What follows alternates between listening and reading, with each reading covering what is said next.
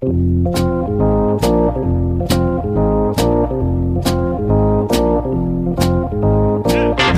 us a little bit about what you saw and, and, and being able to relay that message to Cora when you watched Kimbrel pitch and, and kind of help out so he wasn't uh, tipping his pitches. So tipping pitches, we hear about it all the time. People at home understand what tipping pitches is all about. It's amazing. And That's remarkable. Alex. Alex. Alex, we did it. Collective bargaining agreement pod. What's up, dude? Dude, we have to go back to like talking about actual baseball. Here on Not out? yet, we don't. Not yet, we don't. We still have tonight, my friend. That's Tomorrow, right. we might wake up and have to preview the National League Central. But But tonight, today, on this day, we have a collective bargaining 99 days Agreement. later. we've broken format for the intro because we're breaking format in general for this Because baseball here, has broken its its own format. and us in the Right. process. Yes. Uh, this is the first official tipping pitches emergency pod. Now five hours after the emergency occurred, but guess what? We have jobs that have to pay. Yeah. our bills, and, and this podcast is not one of those things that's paying our bills. Years ago, I thought the the very first emergency pod we would do would be one Timothy Richard Tebow getting the call You're exactly right. to Yeah. Queens, New York. Can you imagine a baseball game being exciting enough for us to record emergency pod for it now? No. Not anymore. Nope. We wait for historic labor agreements within the sport of Major League Baseball. Yes, we power through even if we're sick as a dog. I'm I'm coming down off the high of a labor agreement and coming on to the high of uh, some drugs that will put me out for the next 12 hours. So, you know, Wow. we've got we're kind of in a sweet spot right now. Like I have, I have I have no idea what's going to happen in the next 45 minutes. Clock ticking before the NyQuil sets in for Alex. Yeah, right. I think this is your cue to just kind of stall, right? And push this out as long as possible. see, see what you can get me Don't to have say. to tell me twice, my friend. Um, we're sitting here to record this. At It is 8.45 p.m. Eastern Time. Listeners who listened to last week's episode will know that we were back in person for that episode. As you just mentioned, you are sick, so we are back on Zoom. Back on Zoom for the collective Cannot bargaining agreement is signed pod, even though I moved 3,000 miles just for this podcast. just for this. Yeah. we are going to talk about the highlights of the CBA, where our emotions are at now that it is ratified and agreed to, and the lockout is officially over. We are going to talk about how the news unfolded over the course of the day and the week. But before we do all of that, I am Bobby Wagner, I am Alex Basley. and you are listening to Tipping Pitches.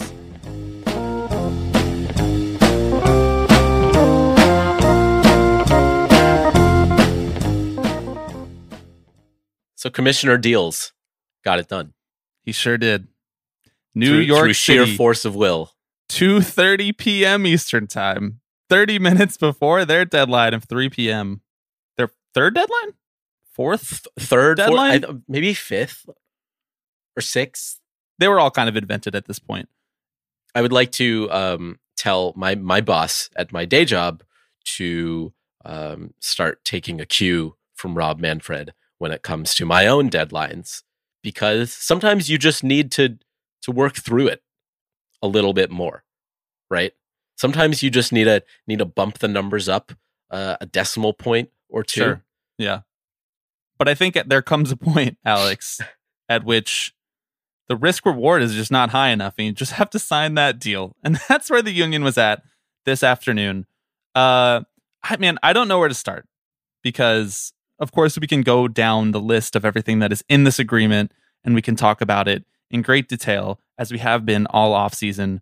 But I honestly think more constructively, I'd like to hear you describe what you were doing when you received that push alert from the recently hacked and since got his Twitter account back, Jeff Passan of ESPN. I mean, ironically, I didn't see it right away because I was in a meeting. So I saw all the wow. the tweet Wow. notifications Corporate coming. Alex doesn't care about baseball, everybody. I saw the the notifications coming in, and I was like, "Ah, okay, sure, right? Like I, it's just Jon Heyman going off again and being like, "Today might be the day. Optimism reigns." I'm like, "All right, dude, Wow. we get it." news: Alex has tweet alert set up for Jon Heyman. You know, these are these have been dark times. these last three months, I feel like a you changed pushed man. this man to a brink, and what did you expect? I know you're you're actually that's a good reminder for me to turn them off right now. Um, That's a good question, actually. Who did you have before we get into the very, very, very important news that Tipping Pitches has been waiting three and a half years for? Whose Twitter notifications did you have on for this whole process? I had Passan, Rosenthal, Evan Drellich, and I think that's it. Those those are my holy trinity right there. yeah, those are those are the those are the good ones, relatively speaking. Um, Rosenthal, the father, right. Drellich, the son, because of their relationship And at the Athletic, and yeah. Passan, of course, the the Holy Spirit. I uh regrettably, as you mentioned, I had Jon Heyman on, as well as Don't tell me after- you're going to say Bob Knight. after Don't that fateful me, night. man. See, I 'cause here's- know you. See, here's the thing: is when it comes to news regarding ownership, He's kind of your guy, Finger right? on the pulse. Yeah. Mhm. I don't remember who said this, and I think I saw it on Twitter, but like, there's a reason why Nightengale gets so much of the player news wrong and is always spot on with all the ownership news. Yeah, I think it was Nathan Bernhardt Yeah, there you go. on Twitter a couple weeks ago when when Bob was seemingly breaking that the deal was very very close on the 1 yard line and clearly that that didn't happen. Um I kind of missed it. Like I I, I saw the Passan tweet when it came through, but it kind of caught me off guard because I wasn't able I had a really busy day. I wasn't able to really follow the drip drip drip that was kind of leading up to it. I kind of thought it was just going to be another one of those despite the fact that I was tweeting we're in the deal zone in all caps this morning once they had sorted out the international draft and qualifying offer problem. Sorted it out by just uh, punting it down the not road. doing it. Right, exactly. Changing the deadline for that one piece. That's always the rules are very fluid here. It's like you can kind of just it is what you make it. And I think they got to that point where they were close enough in their proposals where delaying the season anymore was not really a positive cost benefit for either side. And so I think that's why you saw them punt on the issue that seemingly was holding the entire situation up. Um but I mean I, I want to know like what were you excited? Like was your first emotion joy baseball is back? I saw your joke about the A's, but right. I mean, I did go to Mets.com to see if uh, if tickets were available yet, and and they were not as of you know 4:30 p.m. or whatever.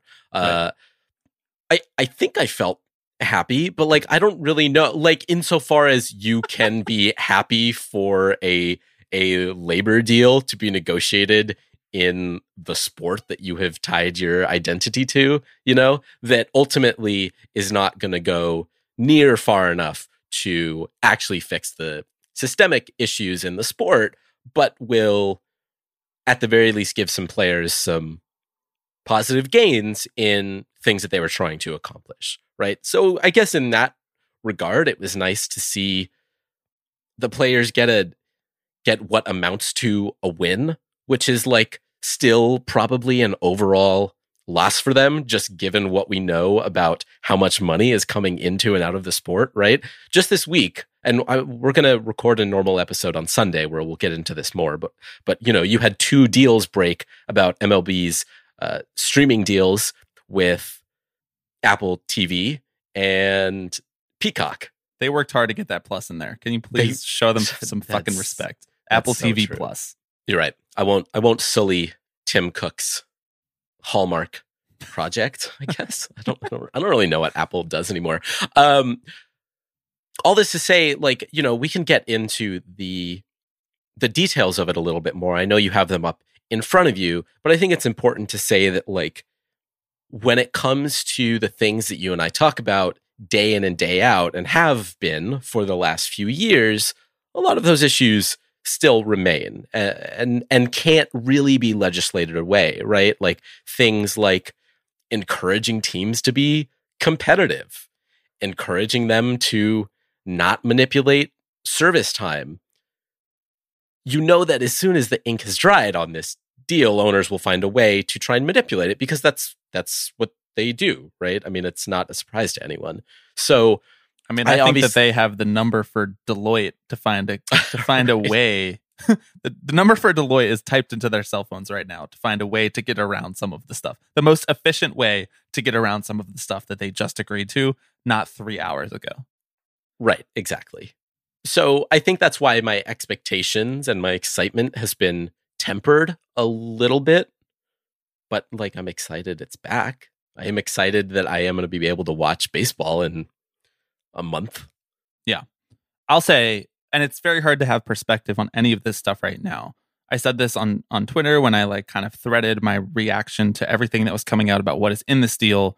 It's it's impossible to know whether this is a win or a loss or whatever that even means in these terms to to win. If you ratify a CBA and enough of your members are happy about it, on paper, that's a win. There are, of course, like a lot of things that can change. And like you said, the owners will be immediately looking for ways to exploit this. And that is always going to be a problem in every labor capital dynamic in the United States and any other modern capitalist country. But the fact that you can get together a document that enough people sign off on that they are going back to work and they are no longer locked out of their jobs. And we as fans are no longer prevented from being able to watch baseball. I think that it is enough to elicit a little bit of joy inside of you and not to feel bad about that immediately. We might oh, feel buddy, bad. you are underestimating my pessimism. I got We might feel bad in two years for this podcast. So we might come back and be like, this is the worst CBA ever signed in the history of humanity. We didn't see this $50 billion streaming to Mars deal that they were signing with Amazon mm-hmm. coming. and the players have no access to any of that stuff. We had yeah. we had no idea any of that was coming. But how do we ever? All you have really is what the players are willing to stand up for. And I think we saw that when kind of awkwardly the executive subcommittee voted 8 nothing not to agree to this deal. And then it went to the the player representatives from the 30 teams, which is a different group of 30 players. The executive subcommittee is a separate thing. They are elected to be just members of the executive subcommittee. They represent the union as a whole. They don't represent the interests of just their specific team necessarily. Now, obviously, and a lot the, of them are, are veteran players too, right? Right. Whereas I believe many of the the 30 team representatives are younger, more pre-arb oriented guys, right? So you can read into that what you will. It's so again, it's so hard to to make something of a vote like this. I, I guess this is your opportunity to get your takes in about how Scott Boras had his finger on the scale for this one. So the executive subcommittee is made up of Andrew Miller, Max Scherzer, Francisco Lindor, Marcus Semien, Zach Britton, James Paxton, Gerrit Cole, and Jason Castro. And those are the eight guys who were most frequently in the room bargaining. So they are most intimately familiar with each individual MLB proposal and how they responded to it and what problems they were trying to solve with it. And then the 30 teams all have their own individual representative. And this changes year to year. A different person is elected because oftentimes the guy will get traded or no longer wants to do it or is transitioning into a different phase of his career and wants to focus on other whatever. So it went to the vote there because in the MLB Players Association union constitution, it says that in order to ratify a contract, you need a simple majority of those 38 people, the eight people on the executive subcommittee and the 30 members who represent their individual teams. Now, there's also language in there about how all of those people are also considered on the bargaining committee, which is incredibly chaotic as someone who's been inside of a bargaining committee, like thinking about that there being 38 people is insane. We had 10 on our bargaining committee, but alas, it's a much bigger union with much more interests in many different parts of the country um, and the world, as we saw with the international players draft. So the 30 team members voted yes, 26 to 4, in a in a very stark departure from the executive subcommittee. I don't really think it's valuable to try and glean all that much from that difference there. I the the thing that I feel most comfortable saying is the executive subcommittee was in the room. They saw the way that MLB wanted to treat the union throughout these negotiations. They saw the motivation behind each individual thing.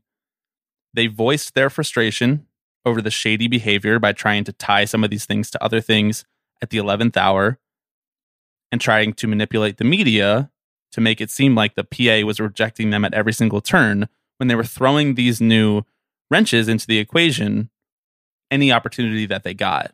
And so, therefore, the players on the executive subcommittee probably were much more wary than anybody seeing this deal for the first time or seeing this most recent proposal divorced of the 15 proposals that came before it.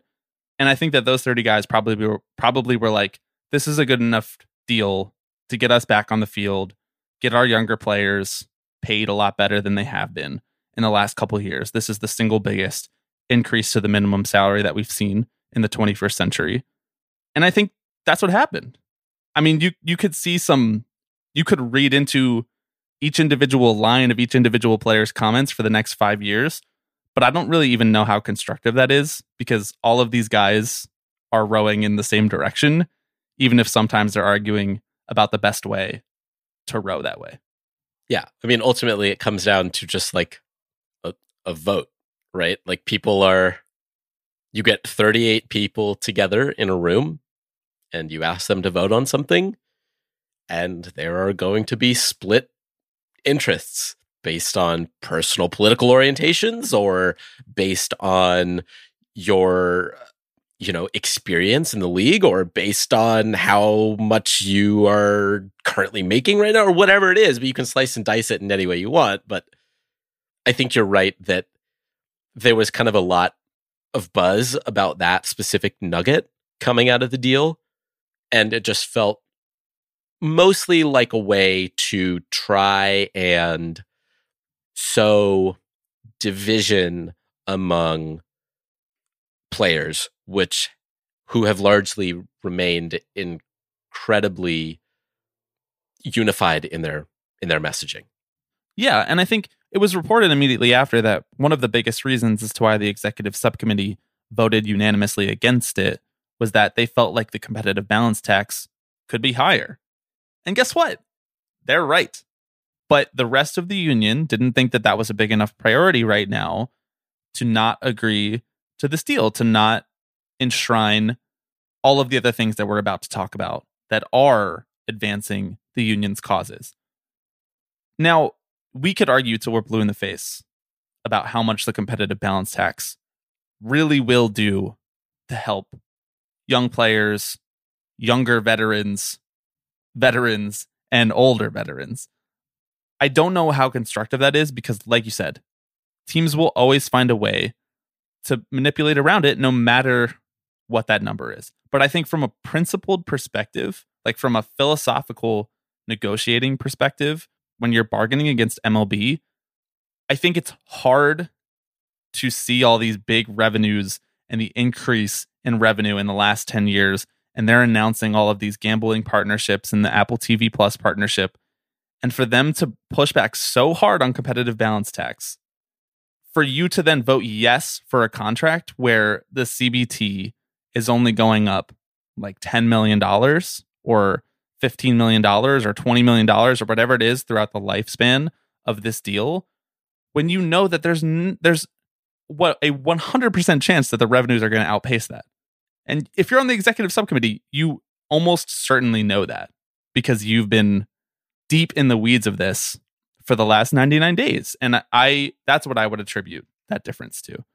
Um we've probably spent enough time talking about that vote and with with uh, well especially just without talking about what it is they were actually voting on i mean do you want to get into it no I, I, think it's i think we should get into it the owners for what it's worth voted 30 to 0 to ratify the cba they only needed 23 but they got all 30 which i mean it just goes to show like how easily how easy it is for the management side to tighten screws and remain aligned in this current moment of Major League Baseball. Like they've centralized the revenue so much that there's for all the talk about the differences between small market and big market owners, for all the talk about the Steve Cohen tax that they put the third tier of the competitive balance tax, which we're about to get to, he still voted yes.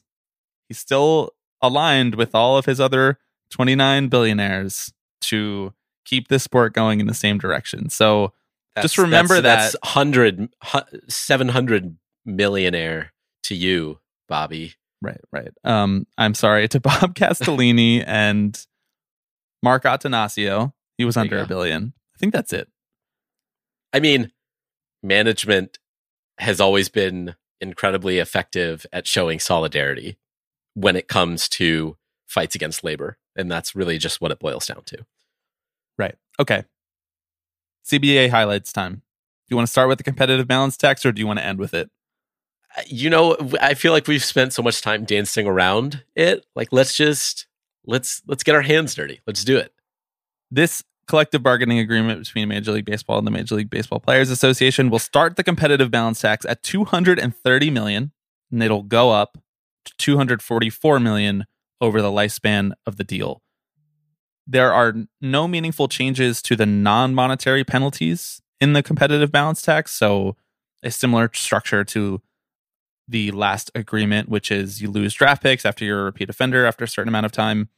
Probably not worth getting into the weeds on this. I also uh, failed to actually find if the tax percentages were the exact same. I did see Ken Rosenthal reporting that they were similar. So I don't know if you saw differently. Did you? No.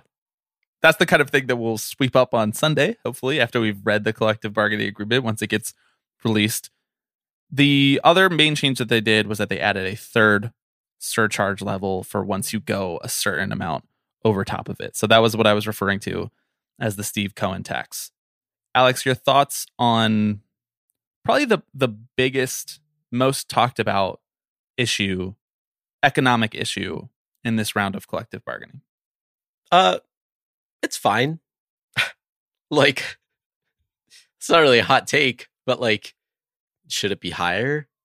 Yeah. Like could every team afford for it to be higher? Yeah, d- despite Rob Manfred's comments about, you know, market deals playing out in market fashion. I don't really know what his exact quote was, right? But his point was that the players would like to see a free market and you're going to see that reflected in the the, the on-field product. Markets produce market results. The MLB the MLBPA historically wanted a market-based system. I think that the changes that were made in this agreement move dramatically in their direction. Convenient for you to think that.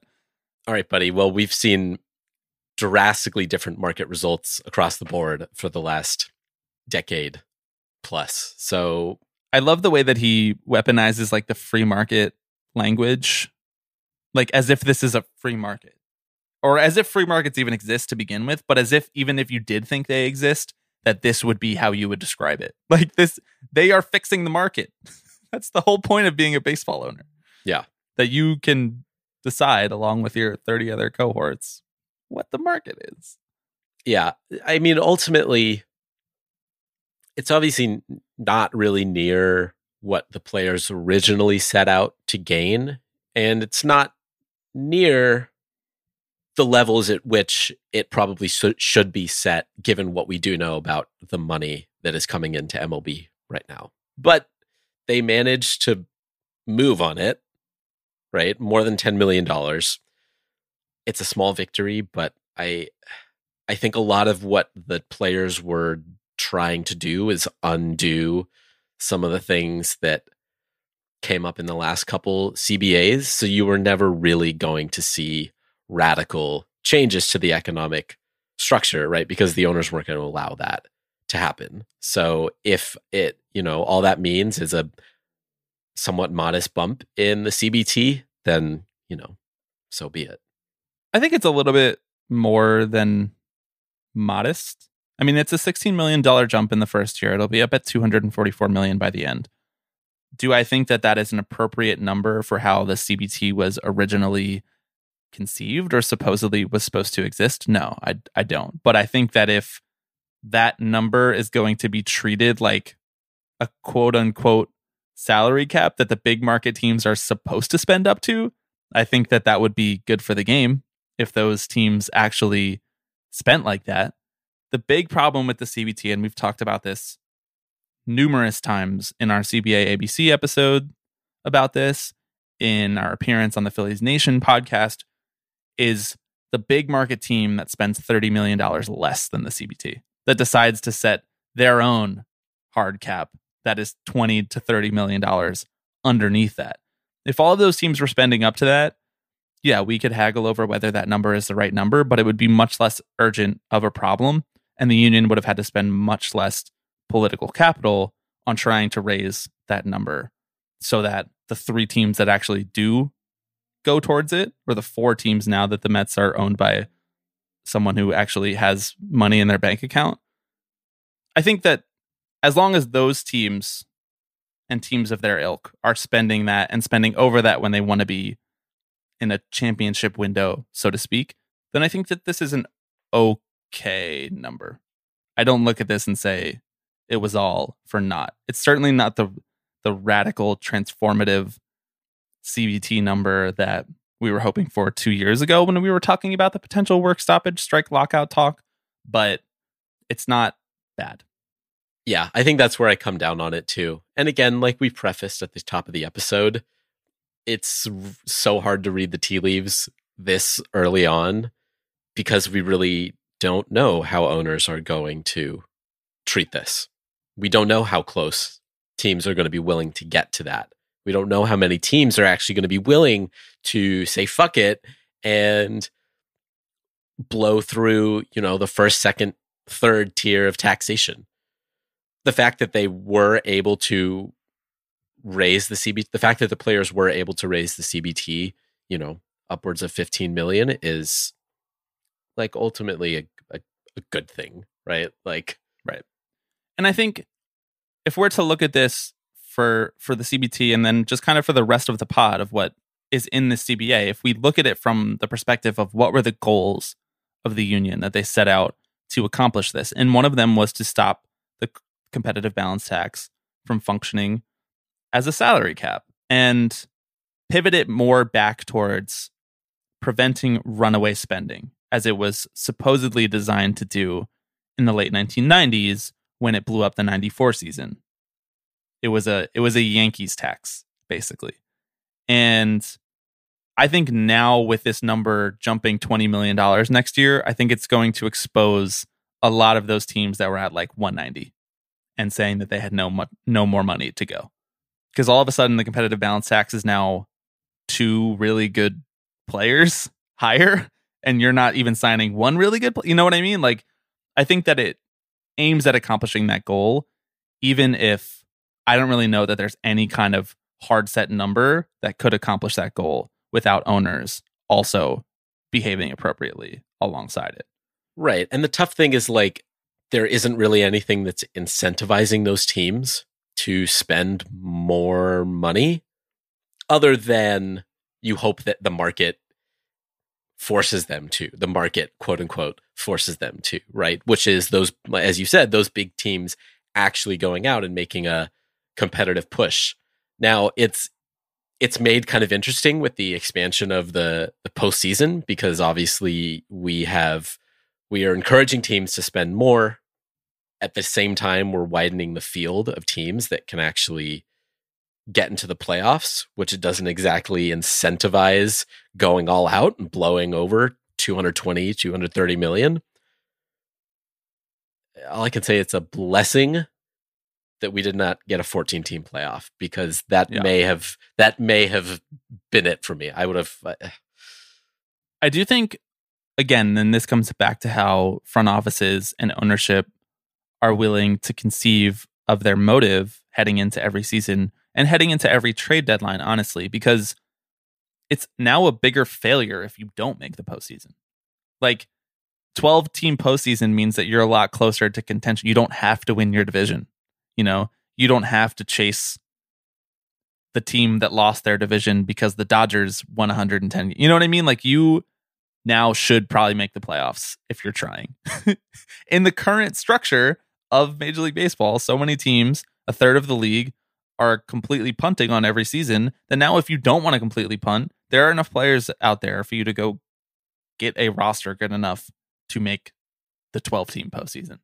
And I think that we should frame it as such going forward. Not that we have had a problem with framing competitive behavior, but I think that's a good opportunity to start talking now about one of the other goals of the union, which was to curb some of that anti-competitive behavior behavior to try to make it less financially beneficial to tank. And I, I got to be honest, this is the one of the ones that I'm most skeptical on in this collective yeah. bargaining agreement because nothing transformative was brought into this about anti competitive behavior. There's no real penalty that I can see with this that if you just filter it through the lens of what did the Astros do? What did the Cubs do? What are the Orioles doing right now? Would the draft lottery have stopped them from doing that? I I don't think it would like the Astros did their rebuild and the guy that they got with the top overall pick wasn't even part of the good team. They got the rest of their team with just other first rounders that wouldn't have been affected by this draft lottery at all. So again, I think that there are still massive, massive loopholes, even in this new collective bargaining agreement, that can be exposed by teams who don't think winning is important. And I think that that's kind of like the original sin of ownership right now. Right. And and that gets back to what I was trying to say up top, right, is that like there is really no rule that you can put in place to compel owners to be on their best behavior, right? Because that's just not honestly, that's not why they're there necessarily. Just the with the way that profits have been decoupled from winning, they the, the incentive isn't there for them to go out and try and put the best product on the field maybe it's there if you have a bit of an ego, right? I mean, I think that's why there's a bit of optimism around a guy like Steve Cohen, who many Mets fans are hoping just goes balls to the wall on his spending, right? Again, we'll see. But I think a lot of the systemic issues that have troubled the sport over the last few years remain. Even if you're rewarding teams with draft picks for not manipulating service time, which I still cannot wrap my head around. I still cannot wrap my head around the fact that we are rewarding teams for not doing something that was already against the rules, you know? Like that if you actually were interested in solving this issue, Rob Manfred, instead of litigating this with the Players Association, he would go to the owners and say, You got to cut this shit out and and I have a dozen other owners who are on my side about this. So, you know, put up or shut up. And obviously that's not to happen because Rob Manfred would be out on his ass. But I the service time manipulation element of this is probably one of the most disappointing and frustrating things to talk about when we talk about labor relations because it is so out of anyone's control anyone who anyone who cares. You know, it, it's so out of anybody who has a righteous or moral worldview of service time manipulation to actually affect change when it comes to any of this stuff because it is so ambiguous as to why you would promote someone to the major leagues. If you th- if you really think about it, what does ready mean? What do we know about ready? It's so nuanced, it's so specific, and so it's very easy to obscure. And like do I think that promoting young players should lead to reward, like a reward, like a draft pick, like you're talking about, that they just agree to in this collective bargaining agreement? No, like I don't think that's the right thing to do to reward bad behavior. Basically, incentivize them to continue to find loopholes so that they can bargain good things for themselves in the future and make that a new make that basically status quo when it comes to labor relations. I think that's fucked up. But also, we could do this podcast for the next two hours, and I don't think that I could spitball a better idea for how to fix service time manipulation. Kris Bryant lost. And that was the most clear cut service time manipulation since you and I have graced this earth. Kevin Mather's autobiography is going to be titled "What Do We Know About Reddy?" no, dude, his autobiography is going to be titled "I Know About Reddy and I Yeah. Don't Care." yeah, So we've now knocked off three of the union's stated top priorities, three out of four. The fourth one, which I think was the most righteous and easy one to get behind, was get players paid younger. Younger players have been the most hard done by the trends of the last two, but three, really three CBAs, as we've seen your man's Billy Beane's Moneyball ethos really take hold in every single front office and have that Moneyball analytics forward mindset really become like a religion that these teams follow in how they select their players. It's really like which player is the cheapest, the youngest guy. How can we get the youngest guy to be as good as possible, but make sure it's still the youngest guy so that we can still be paying him pre arb or arbitration salaries? And the union was like, that's a huge problem. These guys are contributing more value onto the field and for the product than they ever have in the history of baseball. We have to try to fix this. So they spent a ton of time, and I think rightfully so, focusing on getting the minimum salary up. It was at $575,000 in 2021. And heading into 2022 now with the new CBA, it will start at $700,000. It will go up $20,000 every year for the lifespan of this agreement so that it will end at $780,000. Just the jump from last year to this year will be the biggest percentage increase, like I said, in the 21st century for the minimum salary. They did good. And they also conceived of this idea of this pre arbitration bonus pool $50 million spread out to the top performing players who are still not yet arbitration eligible. I think of all four priorities that the union had heading into these negotiations, I think this is the one that you can really look at and check that box and say, we're really proud of this. I agree, with the exception of how the pre-arb pool is going to be distributed. Yeah. Because the money is going to go to, as you said, pre-arb players who perform well, but really who perform well in voting by the Baseball Writers Association of America, right? So an MVP or a Cy Young winner will get a couple million dollars. The the second place players will receive a slightly lower sum. Third, fourth, and fifth get a slightly lower sum, and and rookie of the year gets a set number. Second place rookie of the year, and then all MLB team. You know the thing that you and I care, you and I and many fans care a lot about. Those guys get rewarded as well, Uh, which I should point out is voted on half by media members and half by fans. Ooh. Ooh. The rest of the rest of the pool is distributed by war, which in itself is still like a question of how that's going to be determined. If it's going to be a proprietary number, if it's going to be a just a blend of all the types of war. yeah, just throw them in a pot and blend them together. Yeah.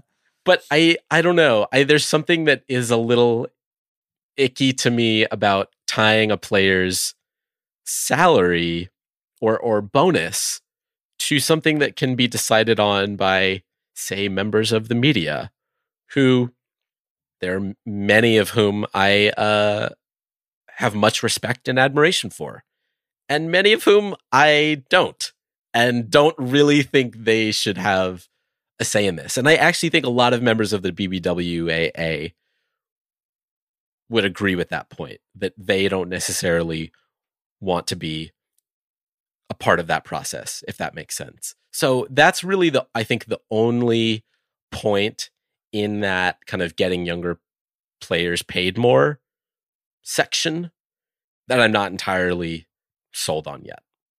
Everything else let's do it.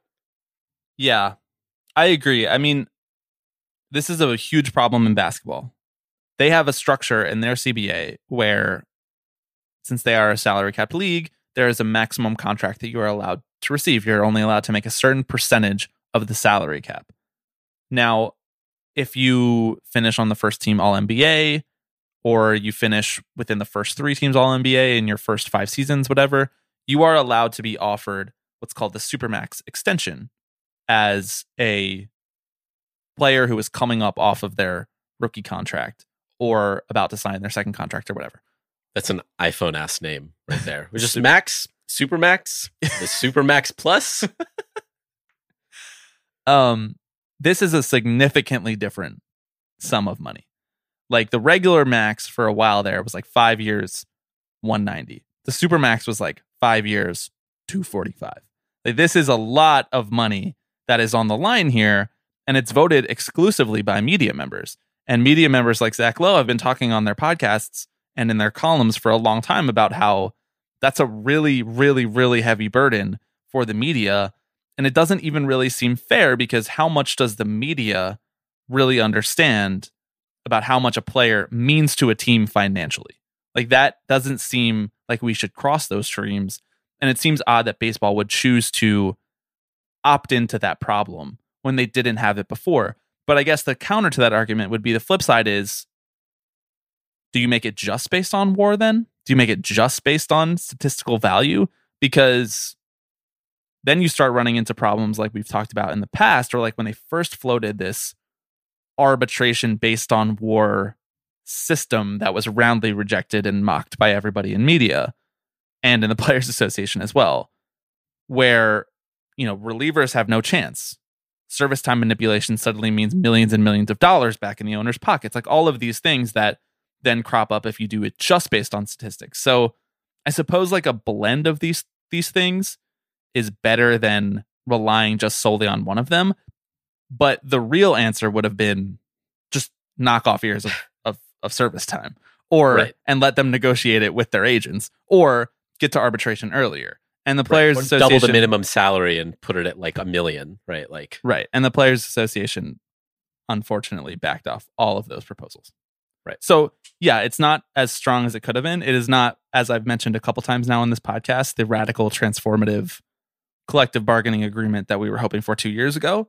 But I think a lot of young players will be excited about the increase in salary minimums and the potential to perform up to more bonuses, which they haven't really ever had. That structure didn't really exist. It's creative and it's a way for younger players to get more money in their pockets earlier in their career in the event that they don't ever sign that huge Max Scherzer deal. Yeah, I agree. I think this sets the table for young players pretty well going forward and hopefully sets a sort of precedent for what actually can be negotiated in the CBA when this comes up again because it it will, right? This is not going to exist in perpetuity. This is going to be opened right back up in a few years most likely and many of these same issues might be on the table. So I think it there was a big kind of moral victory in a sense that the players really could go toe to toe with management and not back down and actually win some concessions, right? After all of the blustering from owners about fake deadlines and threats of canceled games and not receiving a full season's pay, the players actually made it work. They got many of the things that they were looking for. Again, even if it was not the militantly radical CBA that we wanted and we're never going to get, right? Maybe next time. Yeah, exactly. We got to have Max, uh, Andrew, Francisco on. We'll we'll chat them up. Perhaps the Players Association could consult us before their next round of collective bargaining. Let me tell you, if the Players Association is going to consult anyone before their next round of collective bargaining, I would like to be the last person on that, on that list. I'm with you there. Um, a couple more miscellaneous things. Speed round, really quickly for you, Alex.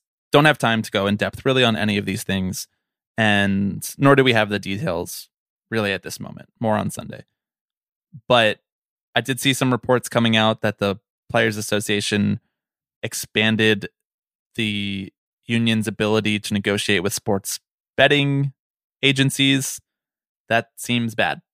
Um, just a day or two after Calvin Ridley of the NFL was suspended an entire year for illegally betting on NFL games. Seems like a bad idea. However, if the owners are going to pump their own pockets full of sports betting money, I don't totally fault the players for being like, I'm the person that's bringing this product and making it possible. Why can't I actually be financially compensated? You're making money off of me. Yeah. And look, if Jeff Passan can shill for NFTs on his Twitter account, like the players can get paid from sports betting. Now's where I do the Jeff Passan. do it. Emergency Put your tinfoil cap on. Emergency alarm. Pause the podcast. Pause the CBA discussion. Now is where I do the Jeff Passan was hacked because he wrote a column panning MLB owners last week, and he was going hard at them. He was on R2C2 last week saying that the media has been too kind to owners for the last two decades. Jeff, you're part of the media and you've been a mainstream baseball reporter with hundreds Yeah. of thousands of followers for like over a decade. You were Where you a been, big part of this, my guy.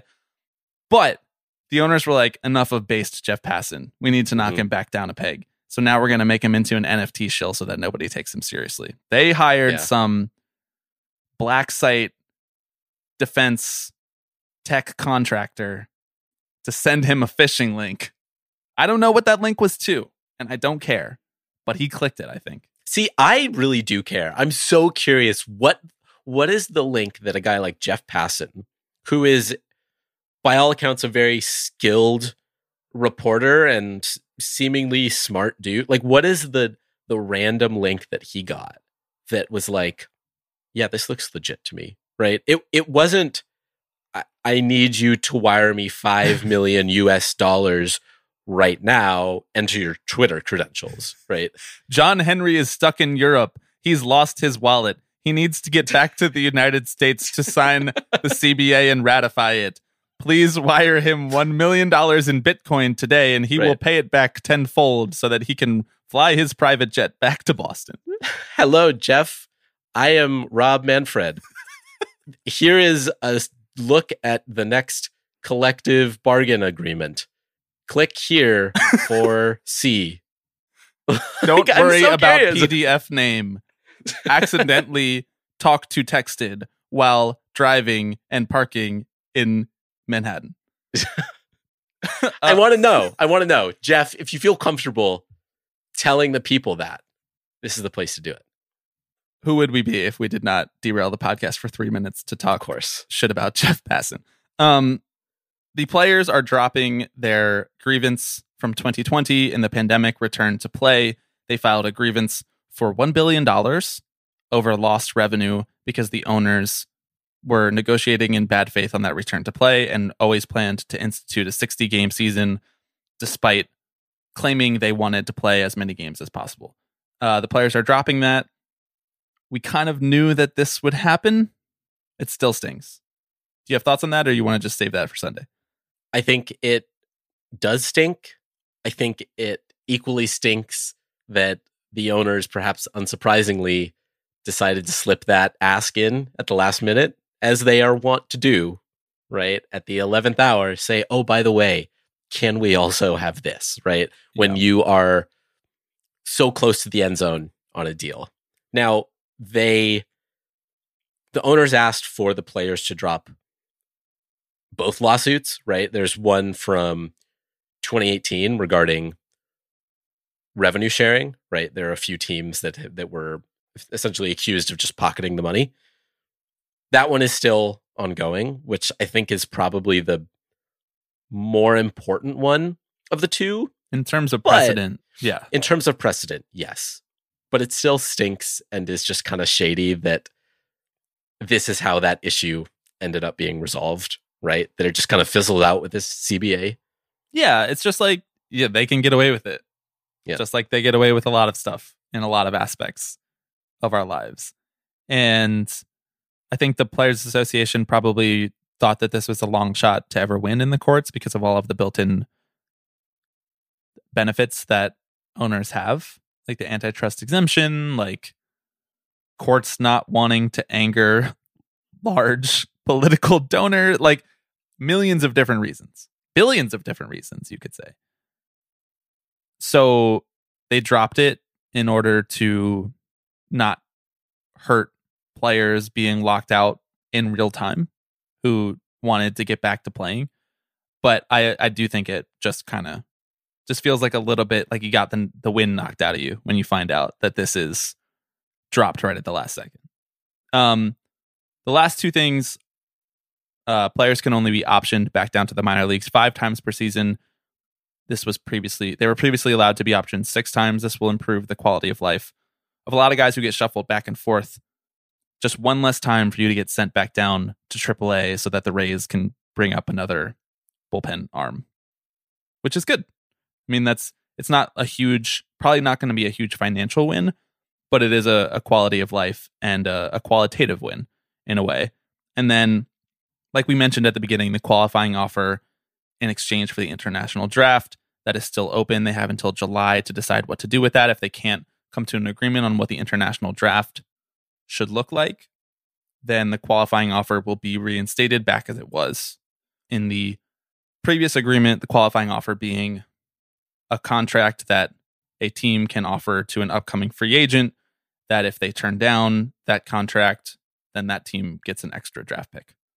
This is anti player because that contract that they offer, the qualifying offer, is usually not actually up to market value for that player. So most people turn it down and then the teams get an extra draft pick and it's like you get more team control out of it. It's a whole thing. It's very complicated. We'll get more into that on Sunday once I've had time to read about what the fucking international draft is and what it would actually look like. Because this is a real area of weakness for tipping pitches, let me tell you. I want to close with this, Alex, as we our 30 minute reaction pod is now approaching 60 minutes. Alden Gonzalez, an ESPN baseball reporter, tweeted a screenshot of a quote from the Rob Manfred press conference, which I was not able to to check out. Just doing other stuff. Here is that quote. One of the things that I'm supposed to do is promote a good relationship with our players. I've tried to do that. I think that I have not been successful in that. I think that it begins with small steps. It's why I picked up the phone after the ratification and called Tony and expressed my desire to work with him. It's going to be a priority of mine moving forward to try and make good on the commitment I made to him on the phone. Your thoughts? That's rich, Rob. After the ratification, he picks up the phone and says, Hey, why don't we get along? Why do we fight? After slipping in those demands to drop the lawsuits at the 11th hour. After months of stonewalling the players, getting up onto a podium and saying outright lies that Manfred was called out about in almost real time. I don't know. All I can really say is like, I'll believe it when I see it, dude. You've given neither the fans nor the players any reason to trust you. So he has a lot of work to do when it comes to rebuilding that goodwill, which I mean, I guess I believe him when I say he doesn't want an acrimonious relationship with the players because I think that kind of sucks for his brand. But I think it also means it's because the players are fighting back and asking for more of the pie, which I think he doesn't want either. So I had a bunch of thoughts when I first saw this quote. I've gone back and forth a few times because I've been on the other end of signing a CBA, and it is kind of freeing in that way. Once you have this piece of paper that governs your entire working relationship, and you then know whatever built in acrimony there is into the labor capital dynamic in this world that we have here, you at least know that you now have scaffolding to guide you in that, in building that relationship back up. However, I was reminded of Rob Manfred's quote that I read, and I forget who put this in their story earlier this week when the negotiations fell through at one of the fake deadlines, one of the seven fake deadlines that we've had in this process, where Rob said when he came in and he took over for Bud Selig, one of the things that he wanted to prioritize most was a positive relationship with players. He felt like there's been so acrimony, so much acrimony in the history of this game which I thought was hilarious because he'd been negotiating for the owners for the last 20 years. This is the guy that negotiated all of the shitty deals for the players on behalf of the owners. He was on the other side, taking it to him, one CBA clause at a time. And for him to come in and say that at the beginning of his commissionership tenure, that's when you got to start doing that. You have to start building that relationship from the jump, man. And now it certainly looks like you're just saying that because it's a cute thing to say once you've signed a CBA. And he went on to call the CBA an olive branch to the Players Association. And when I saw that, I was like, okay, I'm fully flipped on the other side. Fuck this guy. This is not an olive branch to the MLBPA. This is a collectively bargained agreement that they stood together and bargained against you. You did not give them this.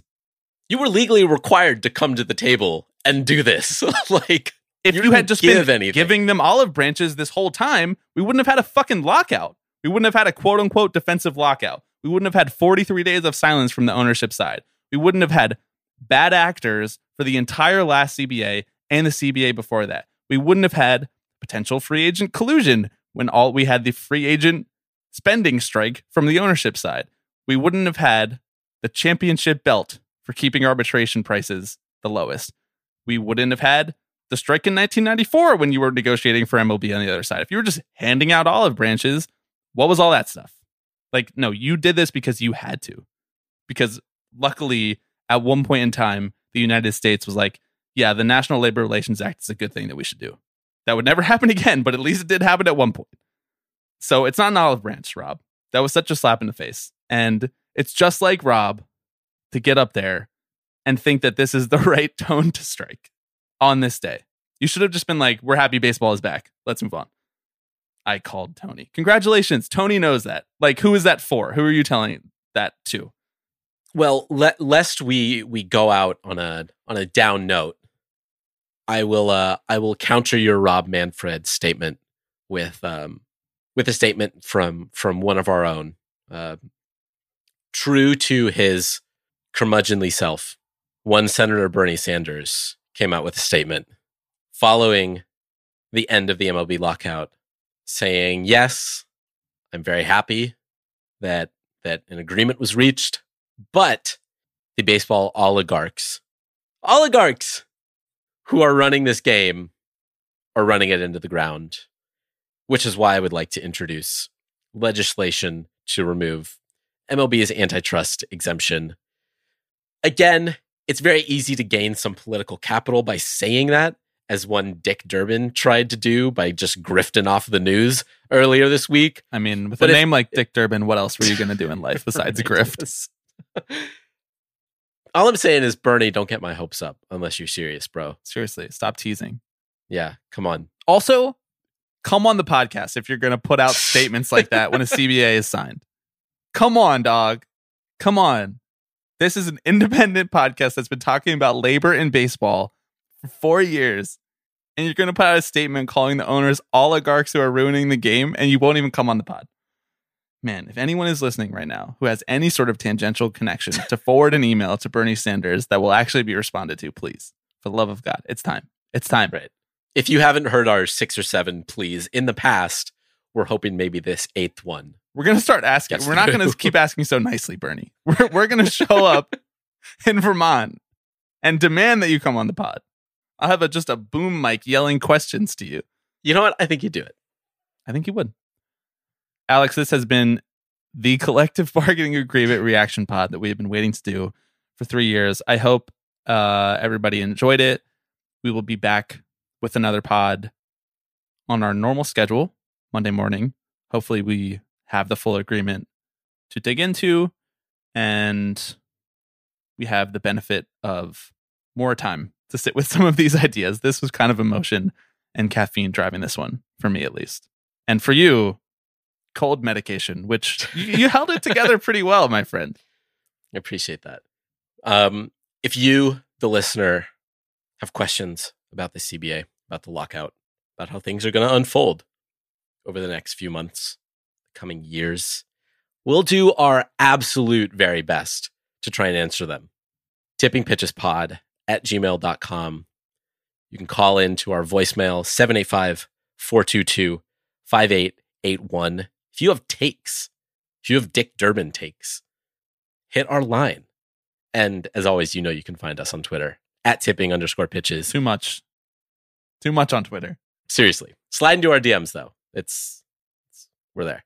We're going to spend a decent amount of time on the next pod just answering questions straight up that people have about the CBA and the end of the lockout and responding to people's feelings that they've been feeling over the last three months. Alex, baseball is officially back now. The next pod that we do, the Mets are going to have signed Kris Bryant and Carlos Correa. I'm And- officially back, baby. Back in New York, back rooting for the Mets because they're not locked out anymore. Max Scherzer is officially my team's number two starter. Let's go. Thanks for listening, everybody. We'll be back in just a few days. We could call it even. You could call me babe for the weekend. Tis the damn season right this time. I'm staying at my parents' house, and the road not taking looks real good now. Time Hello, everybody. Uh, I'm Alex Rodriguez. Tipping pitches. tipping pitches. This is the one that I love the most. Tipping the pitches. So we'll see you next week. See ya!